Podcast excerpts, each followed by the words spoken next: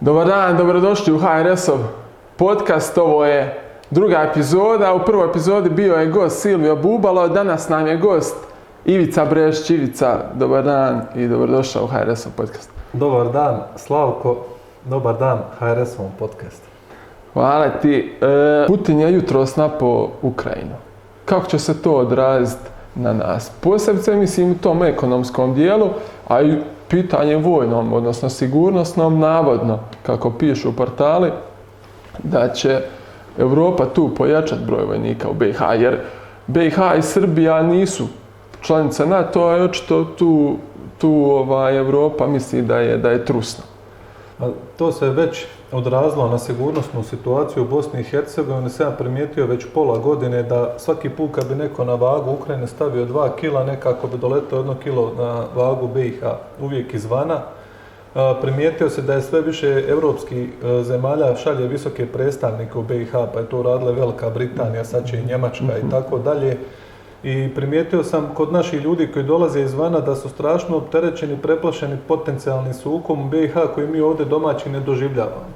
Svaki put kad bi se u povijesti zaigrala takva utakmica, negdje na Balkanu bi se nešto loše dogodilo i mislim da sad svi mi koji smo politički akteri na bilo kojoj razini moramo naučiti s povijesti i malo trezvene glave sagledati ovu sadašnju situaciju gdje kao prvo slijedi strašna ekonomska kontrakcija svih sustava, znači to su glavni plinovodi koji idu prema Europskoj uniji. Njemačka je zatvorila sjeverni tok i očekivate u Njemačkoj usporavanje gospodarstva, to se može odraziti na Bosnu i Hercegovinu i tekako, a može se odraziti u onom kontekstu da će, jeli, ako dođe do priljeva izbjeglica ili do povećanja cijena ili do gašenja pojedinih sektora u Njemačkoj, jedan dio naših ljudi se početi vraćati prva zadaća svih nas koji bi trebali sudjelujemo u radu političkom, pogotovo na županijama, planirati na koji način ćemo toj situaciji odgovoriti da vratimo te ljude koji će svakako doći ovaj, kuće. Evo sad sam razgovarao sa gospodinom ovdje, čiji se sin i nevesta vraćaju u Livnu. E, tu situaciju ako ne iskoristimo, mi smo ludi. Jer smo pričali o tome da smo ostali bez ljudi. Drugi scenarij što moramo svi unutar tri nacionalne zajednice u Bosni i Hercegovini shvatiti da nas ne vode nacionalno osvješteni ljudi nego tuđi tehnokrati. Tko je prvi spomenuo unutar BiH sukobe? Bakir Izetbegović u onom trenutku kad mu je naređeno od strane njegovih nalogodavaca. Druga stvar, jer mi očekujemo da je Dragan Čović spreman odgovoriti na koju kriznoj situaciji ili da će on povući neke nacionalno osvještujuće poziv, poteze. Sjećam se kad je bio doktor Šterc, gost našeg ovaj, tribine, u da. Brudama, gdje je čovjek jasno nacrtao prije deset godina raznim Čovićima i, Plenkovićima šta će se događati, šta se trenutno događa i ono što je zadaća svih nas da djelujemo trijezni, jasni, prije svega sa jasnim porukama jednim drugima. Znači, nemojmo da se ponavlja povijest, hajmo poslati poruku jednu normalno da, da vratimo Bosnu i Hercegovinu u okvir ustavnog djelovanja pa da razmislimo možda da se riješimo ovih likova i pokušamo u ovoj situaciji izvući nešto dobro za Bosnu i Hercegovinu u smislu, evo, moje osobno mišljenje da, obzirom na naše uređenje, da bi mi mogli ovdje zauzeti jedan elegantan stav neutralnosti, imamo zanimljiv tranzicijski položaj, pogotovo s Hrvatskom, i treća stvar, što nas jednom život ne bio kao u Švicarskoj. Mislim, kad bi došli u poziciju da imamo ljude koji sami odlučuju, ne mora znači da bi se to sve lomilo u Bosni i Hercegovini. Ono što moramo svi napraviti, evo i mi iz HRS-a, konstantno pozivati na mir, red, zakon, disciplinu, provođenje zakona, ne smijemo dozvoliti da se ova situacija prelije u nas, a jasno je svima koji se bave politikom da se i tekako negativno može preliti u situaciji Bosne i Hercegovine.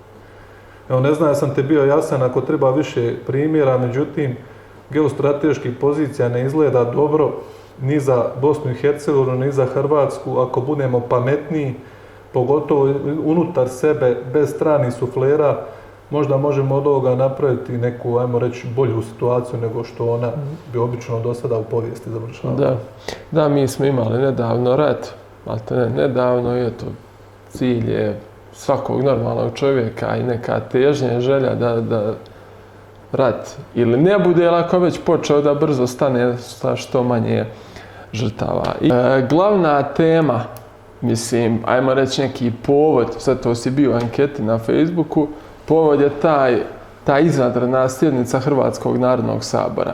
HRS izdao priopćenje, nisu bili tamo, bila je presica u ponedjeljak u Mostaru, bio si, govorio si, dobar je govor. Ovaj, pa, kako, šta se tebi činio općenito taj HNS? Misliš li da je on stvarno zloupotrijebljen od strane HDZ-a, da je taj HNS u stvari produžena ruka i štit Dragana Čovića? Ja to ne mislim, ja to znam. Ne zaboravljaš da sam ja tri godine bio e, predsjednik županijskog odbora i dobro se sjećam rečenice Dragana Čovića nakon izbora, mislim, 2018. na nekakvom sastanku proširenog predsjedništva gdje su bili, tad još uvijek sam bio član predsjedništva, sam bio dole, i on je izašao je lagano na početku sastanka, rekao je sad dosta HNS-a, sad malo više HDZ-a. Mene je ta izjava šokirala. A prije toga sam doživio toliko e, razočarenje u rad HNS-a kao član e, odbora HNS-a koji su trebali raditi vrlo bitnu e, tu politiku povezivanja međužupanijskog u smislu delegiranja stavova prema višim nivoima vlasti. To, to je bilo ruganje, znači to je bilo smiješno. Na koji način se to obezvređivalo i tad sam ja vidio da je to samo jedna maska, a u drugu ruku što se tiče ovog zadnjeg HNS-a i našeg onog nastupa na prijašnjem HNS-u, e, jasno je bilo po svemu da je riječ o pripremi kampanje Draganu Čoviću, jasno je bilo da je on osobnim intervencijama pojedine stranke dovuku na taj izvanredni, navodno izvanredni sabor, da. da bi na neki način sebi dao razlog zašto nastavlja ono što radi neuspješno zadnjih 16-17 godina. Da. I to se vidjelo iz aviona, samo ne znam, ovaj, čude me evo i onaj dio javnosti koji treba održati bar do svog a, autoriteta ili nekog profesionalnog stava da se toliko prešutla jednostavno činjenica gdje se rukama i nogama borilo da ne bi HRS došao na taj HNS nekom nešto reći. To je glavni povod zatvaranja. Znači ja garantiram svima da smo mi odlučili tamo ići. Jedini način na koji smo mogli nešto reći na sjednici HNS-a je bio da smo ponijeli svi papar sprej u džepu pa onesposobili 10-15 zaštitara. Da, da, da. U svakom drugom slučaju bilo bi nam onemogućeno da govorimo jer se to dogodilo na prethodnoj sjednici. Da.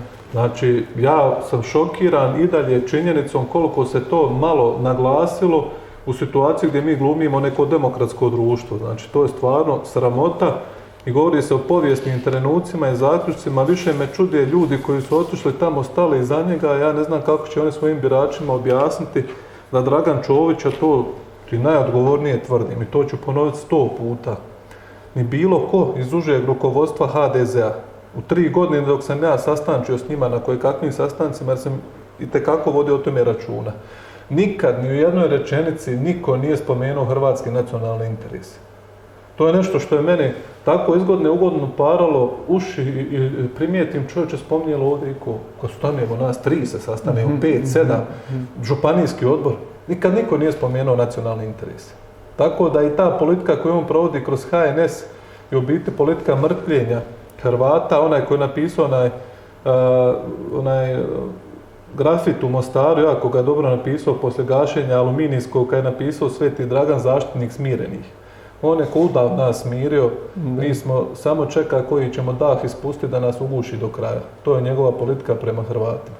Da, uvuko je narod u neku letargiju i to se osjeti na, da jednostavno i politički, ali kulturno i društveno propadam. Ja često, sad ti upadam, često problematiziram nepostojanje akademske zajednice kod Hrvata. Znači, za jedan narod akademska zajednica koja je po defaultu mora biti kritična.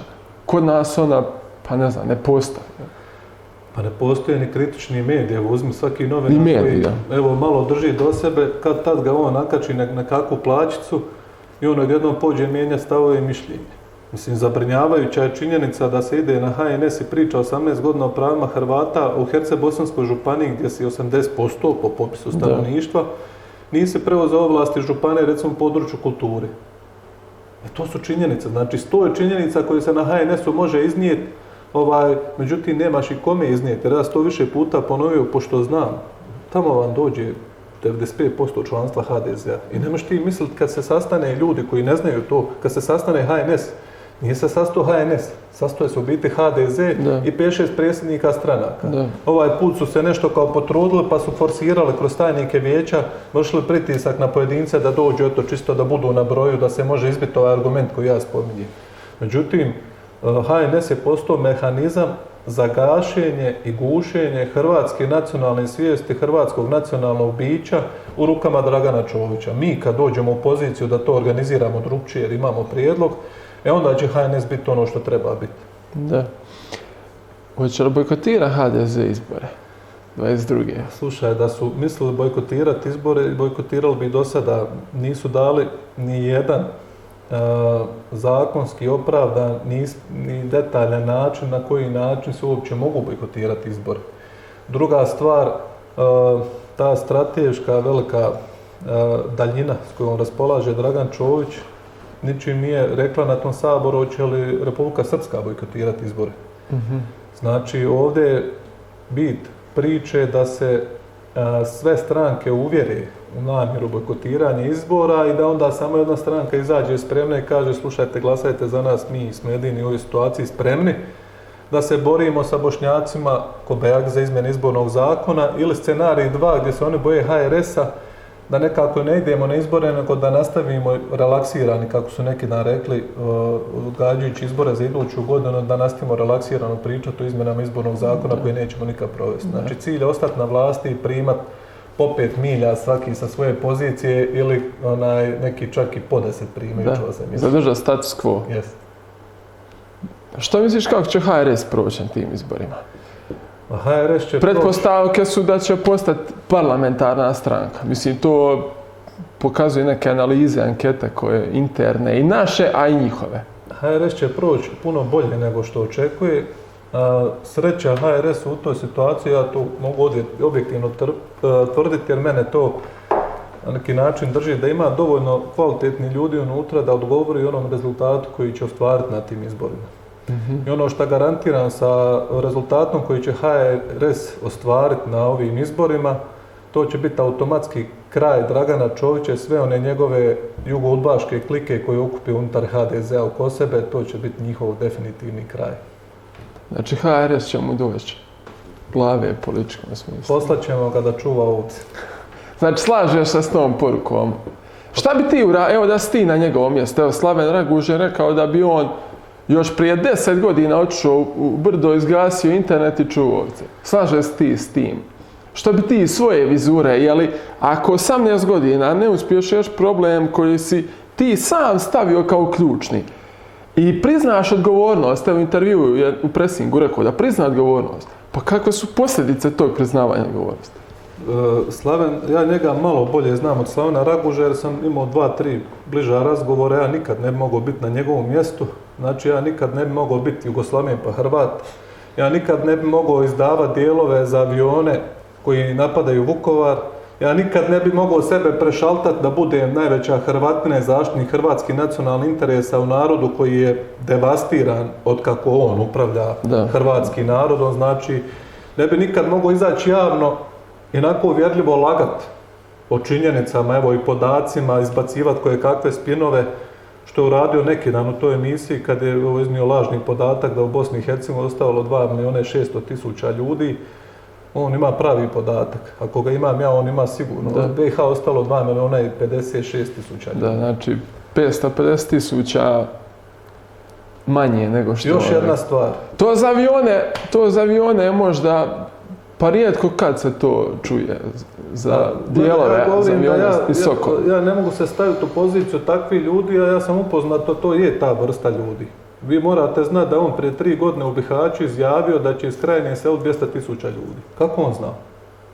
Jel on sudjeluje u tom procesu Da, BiH? da. Moja poruka tak, u takvim ljudima i svima drugima koji vode takvi likovi, ništa drugčiji nije Izetbegović ni Dodik. E, rešavamo se ti ljudi jer ćemo ostati bez svega i ovako složenom, kompleksnom e, trenutku u kojem se nalazi ovo i šire područje. E, nažalost, mi ćemo opet postati nečije topovsko meso. Moramo Da. pod hitnom shvatiti situaciju u kojoj se Bosna i Hercegovina nalazi, prije svega Hrvati, jer evo za tog velikog uh, hrvatstva Dragana Čovića, on je uspio postići ono što do sada rijetko koja vojska i svjetska sila je uspjela postići baš što se tiče Hrvata u BiH.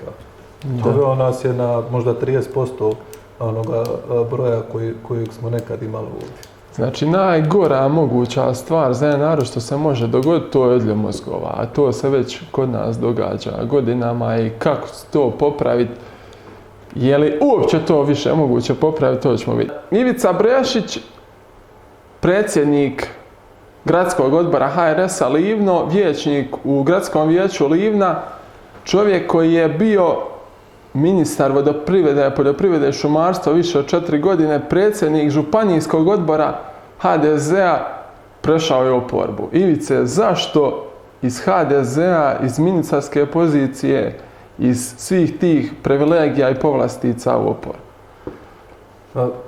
Ja sam ovu temu otvorao možda na prvom javnom nastupu, baš na podcastu, ali dozvoli mi da krenem malo od ranije obzirom da sam ja se u Livno vratio pre neki 11-12 godina i da sam većinu svog radnog vremena proveo u privatnom sektoru i baš tad kad sam se vratio u Livno u jednu privatnu tvrtku je bilo vrijeme izbora. Nisam baš onda svačao uopće šta su izbori. Bavio sam se poslom kojim sam se bavio i tad se u to vrijeme formirala vlada platforme koja je svima nama Hrvatima na neki način išla na živce, a posebno se ticalo nas ovdje u Livnu jer je boljitak sa još nekim strankama iz županije ušao u tu vladu i ono što meni se kao Hrvatu nije nimalo svidlo je način na koji su pogažene principi, to jest otvorene prostor da bošnjačke stranke zadominiraju federaciju, a meni opet kao mladom čovjeku od 30 i nešto godina se tad svidio stav koji su propagirale hrvatske stranke, tad je HDZ, da nisu pristali na onu ponudu 4 plus 1, to jest da jednog Hrvata ponudi u vladu SDP, koliko se sjećam. Mhm. I po mojoj nevolji, e, tad je Boljitak pokušao kupiti firmu, privatnu firmu koju sam ja vodio tad u Livnu i to je stvarno bilo mučno. Znači, svi su se urotili protiv nas na način da ne podijelimo plaće, svim pritiscima bez novaca se pokušalo kupiti tu firmu prošao sam možda najgori period u svom životu i tad se sjećam jednom baš u afektu da sam se učlanio u HDZ vjerujući da se mi borimo za pravu stvar, da postoji princip, znao sam šta je HDZ, ali mislio sam da postoji princip u smislu tog stava, jel, koji je bio 4 plus 1, nećemo pristati i držimo do ravnopravnosti. Mhm. tri godine sam bio aktivan u, u kao predsjednik županijskog odbora, jer tad sam ja poslužio na neki način kao smokvin list nekakvim drugim igrama, isto kao što je sad poslužio naš aktualni gradonačelnik ili vaš gradonačelnik u Mostaru, međutim ja to stvarno nisam konto, vrlo brzo sam uhvatio i vidio o čemu se radi da u biti ostvarivanje ravnopravnosti, institucionalne ravnopravnosti znači uzimanje položaja za trgovnu s SDA, to se posebno manifestiralo u Livnu nakon jedne brutalne izborne krađe 2016. kad sam ja praktički iskonto da sam obukao luđačku košulju, moram napomenuti da prije toga nisam bio politički aktivan, nisam nikad bio član ni biračkog odbora, ni promatrač, nisam znao šta je preferencijalni glas 2015. godine jer sam živio u Splitu. I ono, našao se tako bezizlaznoj situaciji, a opet sam tu vidio jednu ekipu, tad su sa mnom u HDZ-u bili jedna mlađa ekipa iz Livna, mi smo napravili neke poteze tu u Livnu, tad branići hrvatske nacionalne interese sa dva, jedna prekrasna momka iz 90 koji su praktički spriječili gubljenje pozicije Doma naroda, ako se sjećate nakon izbora 2014. Ti ljudi su danas stavljeni na margine, to su prekrasni ljudi koji su tada bez ikakvog uvjeta ušli u HDZ, to jest onemogućili su 90 da napravi neku novu platformu. To je slučaj dva Pavića, ti su momci to uradili čisto iz nacionalnih pobuda, kasnije su znači prvi HDZ ispalio, da ne spominjemo sve ostale. Međutim, ja sam tome kumovo mislio da čini nešto dobro. I ta situacija se između mene i HDZ-a počinje masovno ovaj, komplicirati do te mjere da sam stekao zavidan broj e, neprijatelja unutar te stranke Pogotovo nakon 2018. godine kad smo uspjeli ova ekipa koja je kasnije došla u HRS spriječiti izbornu krađu u potpunosti, znači ono klasično trpanje glasova. Znači ti si još za vrijeme dok si bio u HDZ-u spriječio krađu HDZ-a na izborima. Tako je, mi smo to spriječili i to je ono što smo nakon dugo razmišljanja šta je pametno napraviti u tom trenutku, shvatili da je jedino pametno da imamo poštene izbore. I da će ti pošteni izbori doći donijeti do nekakve promjene, nebitno sad u kojoj volji ljudi će to manifestirati. Tad se dogodila jedna podudarnost da se u Tomislav gradu kroz dopisne glasove HDZ bolje organizirao, tad govorim HDZ imamo kad, znači ovo s nekom mlađom ekipom bez ovih livenskih udbaša, kojima nije trebalo dopisne e, glasove raditi, nego su on naučilo da jednom biračkom mjestu u prologu ubaci sebi 500 glasova, u drugom 500, u trećem 500 i tako s tih 1500 glasova napravi prevuga unutar HDZ, a HDZ uskrsne kao jeli, neprekosnoveni pobjednik izbora. Mhm, mhm. Kad je nestalo tih ubačenih listića, jeli, dogodilo se da je Vukadin sa tim osobnima koje je pokupio duvnjaka po cijelom svijetu, ispreferirao sebe i sve ostale i praktički unutar HDZ-a je donio glasove, ali je pokopao ove e, stare igrače iz Livna. I to je došlo do loma. Znači, to je došlo do loma, mene su prvog izbacili zbog toga, tri puta su me izbacili. Tad sam ja njemu rekao, ti sljedeći letiš, ja sam znao šta slijedi, ja znam kako razmišljaju ovi. Ni on to, dan danas ne vjeruje to, ali je tako i bilo. A moram reći, ovaj, e, to je završilo onako poprilično zabavno, neće to završiti tako skoro što se tiče mene osobno, međutim mi smo se tad kao ekipa zaklili da više nikad nećemo dozvoliti da se u Livnu kradu izbori. Nikad, nikad u tom nismo sudjelovali, nikad nisam bio na listama ničim za izbore. Prvi put sam na listama bio Mosta sad za Hrvatski sabor i sasvim jedna nova ekipa ljudi od kojih nas ovdje, jel, možda ja i još jedno ili dvoje sa prethodnim političkim iskustvom, sasvim novi ljudi, većinom iz privatnog sektora ulazim u HRS, to je sad isto zanimljiva priča, ako te zanima zašto baš u HRS, i to ću ti pričati. Pa dobro, ajde, možeš ispričati nam zašto, zašto baš HRS? Šta te pri... To inače pitamo ljude koji nam se priključe u stranku, zašto HRS? Znaš da ti to nosi samo probleme i da ti otežava i, i, i ekonomske parametre, i zdravstvene, i sve druge, i društvene. E, znači, u vrijeme dok sam ja još bio u HDZ-u negdje 2017. godine kao ministar poljoprivrede, ja se dobro sjećam jednog sastanka gdje je Dragan Čović u Ravnom, bio je skup poljoprivrednika, sa mnom su bila dva čovjeka iz županije koji se bave stočarstvom i tako nas ministara, još neki likova je bilo, nebitno. I tada je on iz nekog razloga počeo držati predavanje o hrvatskoj oporbi, to jest o drugim strankama. Mhm. I jasno je dao svima do znanja da je on već u tom trenutku riješio sve ostale stranke, da su sve pod kontrolom i samo u jednom trenutku naglasio samo iz HRS-a. Oni su, kaže, opasni. Mhm. Ja sam to dobro memorirao, a pratio sam svaki, recimo, priopćenje HRS-a koje bi se pojavljivalo tuda po medijima i koje praktički predstavljalo sve ono što ja mislim. Svi smo išli u politiku baviti se i životnim pitanjima, ali ispred hrvatskih stranaka i zbog loše ovaj, pozicije nacionalne koje imamo u BiH. Da. I nismo iskreno da budem bili, ja nisam osobno bio za ostanak policiji, mislim da je to 2018. što smo napravili u smislu regularnost izbora dovoljno da radimo to na nekom, ajmo reći, u vidu nekakve nevladine organizacije, da ćemo isključivo se posvijeti regularnost izbornog procesa. Međutim, kad je počela korona, kad smo vidjeli gdje će ovo sve skupa otići, kad smo procijenili situacija može biti puno ozbiljnija nego što se onaj čini. Što se čini, odlučili smo sastati se sa ljudima iz HRS-a, jer nam je trebala politička platforma, ali ne da pravimo novu. Niko od nas nema kapaciteta da pravi stranku i niko nas ne može optužiti da dijelimo Hrvate. Da.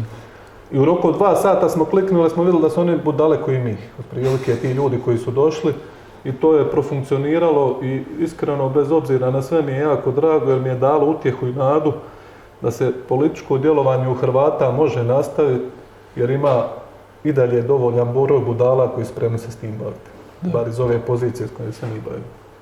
Dobro, o HRS ćemo govoriti još o tvojoj ekipi tu u Livnu, to je jedna od sljedećih tema razgovora. E, dosta si kritizirao zakon o poljoprivrednom zemljištu HBŽ-u, pisao si o tomu i na portalima i, i na Facebook stranicama, službenim stranicama stranke.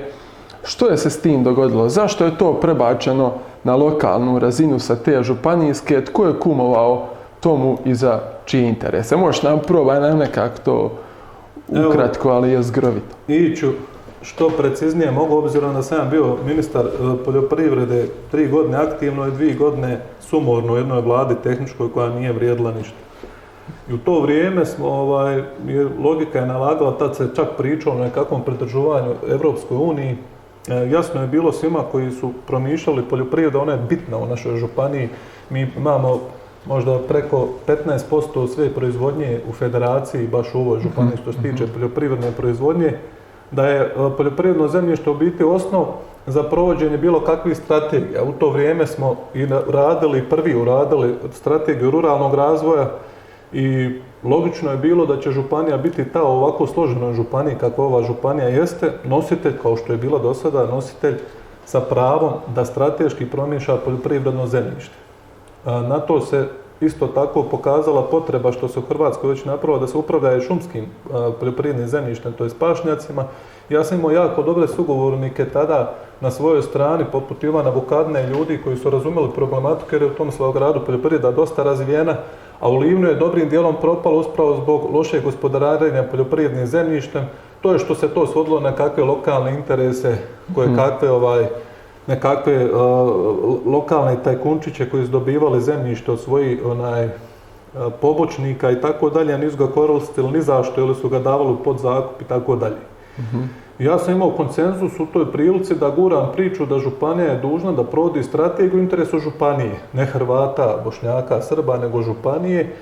Međutim, ovaj, kako je vrijeme odmicalo, sve sam manje i manje podrške imao u tom dijelu, da bi se dogodilo nakon mog odlaska iz ministarstva, da je vlada, ne znam iz kojeg razloga, odlučila popustiti općinama, to je prije svega kao usluga e, općinama Glamoč i Drvar, to je politici SNSD-a, da se nadležnost nad upravljanjem poljoprivrednim zemljištem praktički u potpunosti prenese na općine. E, ja sam to snažno kritizirao iz razloga što se kao prvo razvlastio županiju, što ono što se mi kledemo po svim deklaracijama HNS-ovima i svim ostalim skupovima da nećemo raditi.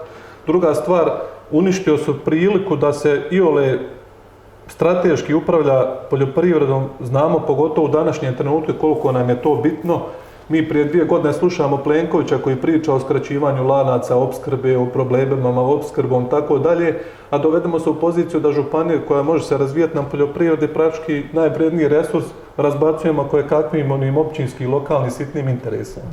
To je provedeno na vladi tako za mene stvarno ovaj, razočaravajuća činjenica da je to upravo vlada Ivana Bukadina napravila i odgovorno tvrdim da on to napravio samo da riješi svoj problem ili dva u Tomislav gradu, nije mu bio problem razvlastiti županiju, a sve u cilju jele, da riješi neke svoje lokalne probleme, s tim je za deset godina e, praktički e, hendikepirao mogućnost ili pokušaj da se poljoprivreda u Herce-Bosanskoj županiji unaprijedi, a ono što je uradio u ovoj županiji ničim pritisnik jer on sa SNSD-om i nije u vlasti, Očito je previše bitno u što dužem periodu biti dobar sa SNSD-om da je praktički učinio im ustupak kada ga oni nisu ni tražili. Ono što me zabrinjava u tome, i to moram reći, o tome nisam javno govorio, da se na to sve još u svoj određeni pravilnik, koji je po meni vrlo sporan, kojim se nekim općinskim komisijama daje mogućnost da nakon što se provede natječaj, dodijeli poljoprivredno zemljište, nekom posebnom ad hoc komisijom umanji cijena zakupa. Praktički ako se ja i ti takmičimo za poljoprivredno zemljište i ti mene mhm. dobiješ na natječaju mhm. cijenu, ja imam mehanizam sad u općini da tebi kasnije dam popust na tu zemlju od 30%, mhm. što je u najmanju ruku sumnjivo. Da, da. Da, to je definitivno sumnja i to nije jedini primjer razlašćivanja županija, iako HDZ se kune da su županije važne, da je to, e, što kaže, spominju i na HNS-u, da je to ključ opstanka Hrvata. Blidinje, park prirode, sličan, sličan slučaj, samo njega nisu spustili na lokalnu, nego su ga digli na, na federalnu. I o tomu si isto Znači ja ću uskoro i na sudu govoriti o tom slučaju, međutim ja sam o tom pisao kao bivši ministar koji je sjedio u vladi koja je delegirala člana nadzornog odbora u Park prirode Blidinje i znam jako dobro šta se radilo u tom Parku prirode Blidinje. To je sramota i dokaz naše ili nesposobnosti da upravljamo onim što je nadležnost županija ili stvarne želje nekih gore skrivenih autokrata da polako te županije razmijene za nešto drugo. Zašto Blidinje? Zato što je to jedan projekt koji je po svemu trebao biti uspješan, osim po načinu upravljanja dovedene do prosjačkog štapa i kao rješenje se Hrvatima ponudilo da objeručke prihvate prenošene nadležnosti nad parkom prirode Blidinje. Ako uzmete gdje je park prirode Blidinje? Ako uzmete da jedno posebno lovište ovdje na Cincaru već izdvojeno je dano federaciji na upravljanje. Ako uzmete da se prostorni plan Herce-Bosanske županije radi u Banja Luci već 10 godina od strane vrhunskog kadra SDA, gdje će ogromne površine šumskog zemljišta doći pod poseban režim, to je pod upravu e, federacije, onda počinje pomalo biti jasno zašto se to događa, sam jasno jel mi to ne kontamo kao Hrvati ili svjesno ima neki interes, sudjelujemo. Obzirom na način kako se gura, gurao snažno zakon o parku prirode Blidinje, ja, ja, ja sam ovaj, stava da se to radi svjesno i da u jednom koraku je već neko odlučio kad će ugasiti županije u ime Hrvata. E, još jedna stvar iz HBŽ-a koju ćemo prokomentirati, pa idemo na neke lokalne teme. E, izjednačavanje statusa boraca Vojske Republike Srpske i HVO. To se dogodilo nakon e, što je ovaj zakon o poljoprivrednom zemljištu proveden u dijelu gdje su dane nadležnosti općine i onda su općine počele provoditi natječaje. Jel? I kroz te natječajne e, dokumente, to jest uvjete se u Glamoču, jel, svi osim HRS-a su podržali da se u isti status u Glamoču stavi branitelji HVO-a i borci e, Vojske Republike Srpske. Vojske Republike Srpske, što je po meni smiješno. Ne bi bilo smiješno da su isti status imali branitelji HVO-a u Republici Srpskoj. Da. Međutim, oni su tam, njima se tamo otima vlasništvo nad poljoprivrednim zemljištem, a mi ovdje praktički pravimo male autonomije Republike Srpske u Glamoču, Drvaru i Grahovu, međutim, to je politika koju HDZ provodi već dugo vremena, mene to ne čudi. Čudi me više što su i ostale stranke to podržale, znači to prošlo ispod radara, da mi to ne spominjemo, to niko ne primijetio, osim branitelja, evo ja sam neki dan bio u Glamoču, koji su iz koje kakvih kriterija e, ostajali bez, na tom natječaju bez zemlje. Imate sad primjer gdje su ljudi jednostavno ostali bez onih ključnih parcela da nastaje razvijati svoja gospodarstva, a niko nije stao u njihovu zaštitu, tu prije svega mislim na Hrvate Glamoča. Da, znači HDZ-ova oporba je glasala kao i Svi, HDZ. i da. SDA, i SDP, i HDZ u vijeću, i HKD-u, i e, vijećnik iz 90 Da. E, u Mostaru se pojavio problem e, ovog gradskog izbornog povjerenstva u, u vijeću. Tu je bilo dosta ti trzavica. Tražilo se ko će, tko će biti šef tog gradskog izbornog povjerenstva.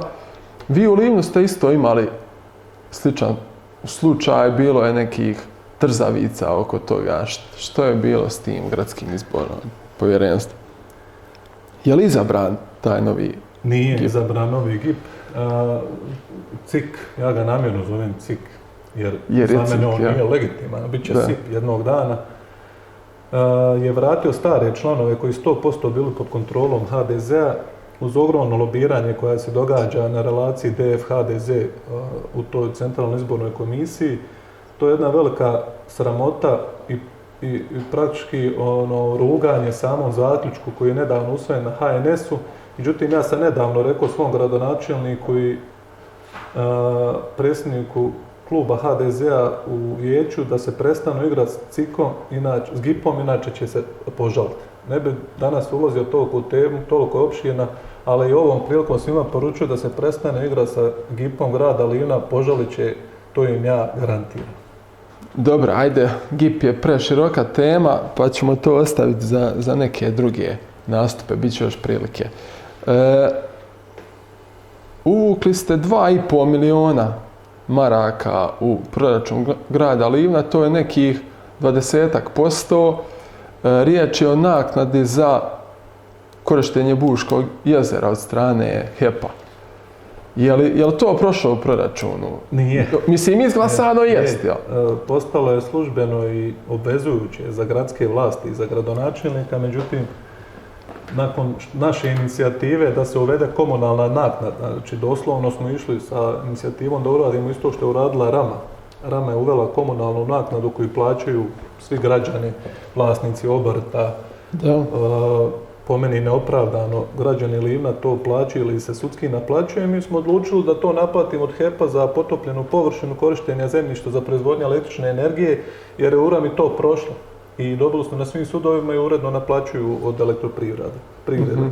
Bilo je sabotaža na početku na tim inicijativama, međutim nije niko smio javno jel, biti protiv.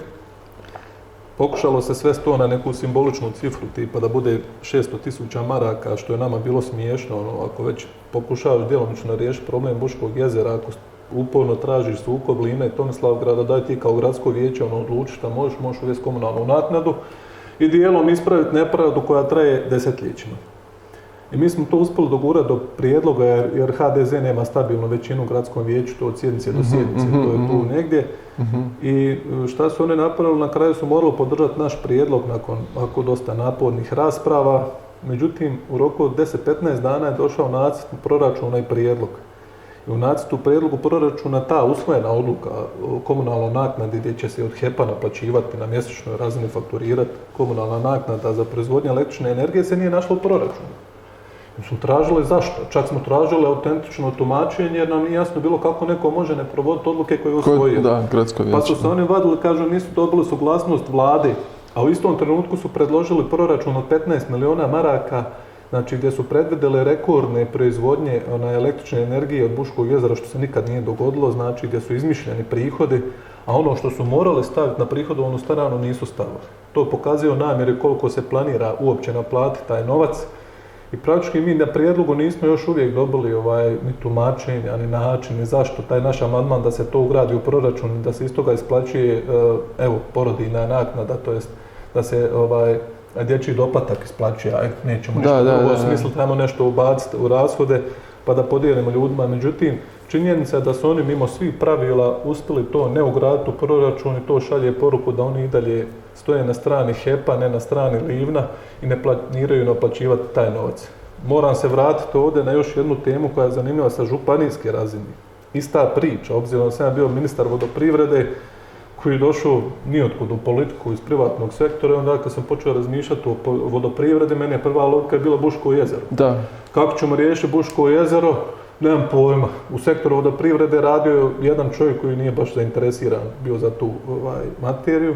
I ja nađem zakon u Mostaru, zakon o vodama, Hercegovačko neretvanske županije i vidim da su oni kroz taj zakon uveli posebnu naknadu. Kao neki vid parafiskalnog nameta, mm idemo prepisati isti taj zakon. Ja tražim suglasnost svih političkih aktera tada u Skupštini da prepišemo zakon, svi me podrže. Međutim, kad je trebalo početi naplaćivati te novce od HEP-a, znači jednoglasno usvojen zakon, do dana današnjeg nismo otplatili jednom marku. Znači, aktualni zakon na snazi usvojila ga Skupština Herce-Bosanske županije, identičan kao u Mostaru, samo sa nešto većom naknadom jer se voda ne koristi, to u mhm, nas klasični mhm. problem Buškog jezera. Do dana današnjeg mislim da je fakturirano preko 25 miliona maraka po tom zakonu. Ni HDZ, ni Ivan Vukadin koji je mene snažno podržavao prilikom izglasavanja tog zakona, nisu napravili ništa da se ovaj, taj zakon pođe primjenjivati u Livnu, međutim razno radnim sudskim spletkama su preko suda uspjeli doći u poziciju da svoj zakon podignu na ocjenu ustavnosti na razinu ovaj, na federalni sud. I to je način na koji se ta priča odlači u nedogled. Povlačim paralelu, znači ovdje niko ne postoji ko želi istinski ući u problem i riješiti problem Buškog jezera ne zato što nama treba par, nego zato što je ovo proračun grada Livna u minusu 10 miliona, nakon ovih 15 miliona prenapuhanog proračuna bit ćemo u minusu još 2-3 miliona, a mi ćemo čovječe Boži propast, mi nemamo odakle povećati prihode. Međutim, ono što smo mogli naplatiti po zakonu o, vodama, Znači, već 30 miliona maraka tim se niko ne bavi, to je nadležnost vlade. Druga stvar, ovo što smo uveli kao komunalnu naknadu, što je naše pravo i što smo u biti napravili, nismo smjeli ni ugraditi u proračun. Tako da ja nisam ovaj, siguran sa ovakvim odnosom snaga da ćemo mi biti u poziciji da uh, natjeramo gradske vlasti i gradonačelnika da pođe provoditi odluke gradskog vijeća. Nevjerovatno je da toliki novci stoje, znači posebice ovoj ne baš tako bogatoj županiji, da ni gradonačelnik, ni premijer ne inzistira da se to riješi, da se uzmu ti novci koji te pripadaju na kraju krajeva. Pa, gledaj, ja sam uvjeren opet e, da je HEP država u državi i da igrači koji kontroliraju HEP kontroliraju i premijere i gradonačelnike i njihove kontrolore. I to je jedan uvezan sustav u kojem je Livno konstantno donje, jer ti ljudi nisu slobodno da provode nečiju drugu. Da, da. Dobro. U vijeću ima postoji klub vijećnika HRS-a, ti si jedan od četiri. Kako si zadovoljan po, ne znam, kad se prati vje, sjednica vijeća, vi sami to snimate, nemate YouTube prijenos kao mi u Mostaru, e, čini se da dosta, dosta dobro radite, dosta toga predlažete. Jesi ti zadovoljan radom kluba vijećnika HRS-a u vijeću? Pa ja ne mogu biti nezadovoljan radom kluba vijećnika HRS-a u vijeću jer mi stvarno ovaj, radi obraza svog, pazi ovo je gradska razina, to su ljudi, neki, ne znam, 400 ljudi u Livnu je išlo i zaokružilo mene na nekakvim izborima da ih predstavljam u gradu, manemo se politike. Da. I mi smo to ozbiljno shvatili i pristupili tome da ćemo mi u vijeću raditi, boriti se za neke veli, normalne stvari. Međutim, nisam zadovoljan svime ostalim jer ispada da velika većina tamo vijećnika dođe da šuti četiri godine. Znači, tamo se u vijeću ne sjedi radi novaca. Mislim, naknada vijećnika je 200 maraka mjesečno i još ako ima sjednica može dobiti još 150 maraka, znači 350 maraka mjesečno. Znači, nisi tu došao radi novaca, nego uspostavljen takav sustav već dugo vremena da u vijeće ulaze ljudi koji će isključivo šutiti nakon perioda od četiri godine šutnje, nažalost i mladi ljudi će možda eventualno biti nagrađeni nekakvim Poslije. ugodnim uhljebljivanjem. Mm -hmm. Se tamo, ja ne mogu biti zadovoljan da svu priču uh, vodimo mi i da nešto tamo glumimo, borimo se, donosimo odluke u gradskom vijeću koje nema, nije imalo tajnika godinama. Godinama, znači radi bez tajnika osoba koja je obnašala dužnost tajnika po ovlaštenju bivšeg načelnika Luke Čerana je bila u 5, 6, 7 nadzorni upravni odbora da bi što bolje to provodila. I u isto vrijeme ta osoba je bila predsjednik gradskog izbornog povjerenstva i aktivno sudjelovalo na mještanju izbora kad je taj gradonačelnik pokrao kandidata 90-ki. Uh -huh, Znači, to je tako jedna zakokuljena sredina gdje u vijeću praktički niko nije trebao ništa pričati. Kad smo došli mi, bilo prvo smo uspjeli otvoriti sjednice za javnost, gdje smo i praktički medijskim pritiskom doveli situaciju da se vrati prijenos sjednica na radio Druga stvar, ovaj, u gradskom vijeću, znači bez tajnika, odluke se ne mogu donositi uopće sukladno poslovniku. Treća stvar, odluke koje se donesu se ne provode. Inzistirali smo nekim logičnim stvarima koje su obećavane bilo u kampanji.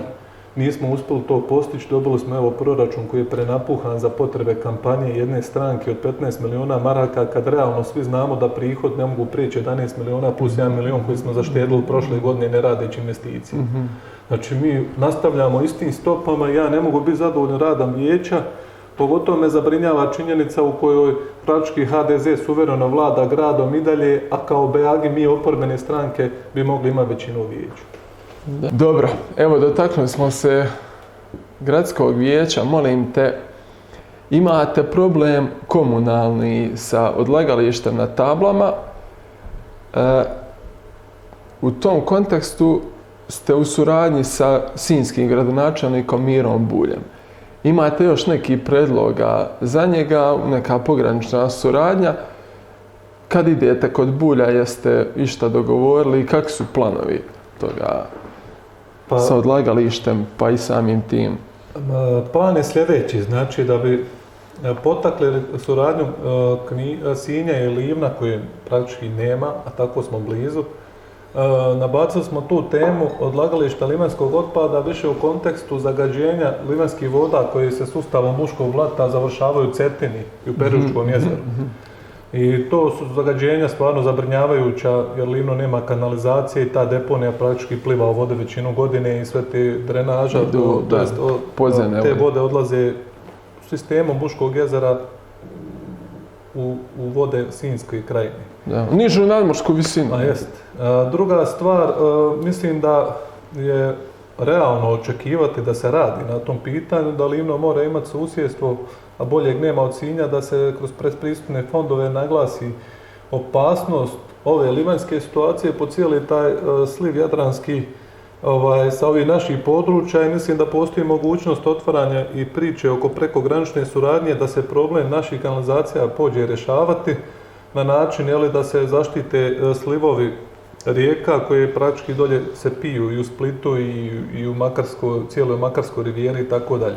I to je dobra tema za Sinj jer smo susjedne općine. Druga vrlo bitna tema što se nadam da će nam Miro pomoć, a kako do sada rade, uvjeren sam da hoće, mm da otvore jedno vrlo bitno pitanje, pogotovo danas kad je Schengen sve bliže kad mi svi bivamo maltretirani svaki put kad prelazimo granicu, znači da se otvori rasprava o produbljenju pograničnog pojasa između Republike Hrvatske i Bosne i Hercegovine sa dosadašnjih, mislim, 5 km ili čak, ne znam, ili čak i manje, na 30-35 km, gdje bi većina ovih rubnih općina i gradova praktički bilo u pograničnom pojasu i uvjeren sam da bi to omogućilo ljudima normalnije funkcioniranje i po onim pravilima koje vrijede u Europskoj uniji jedan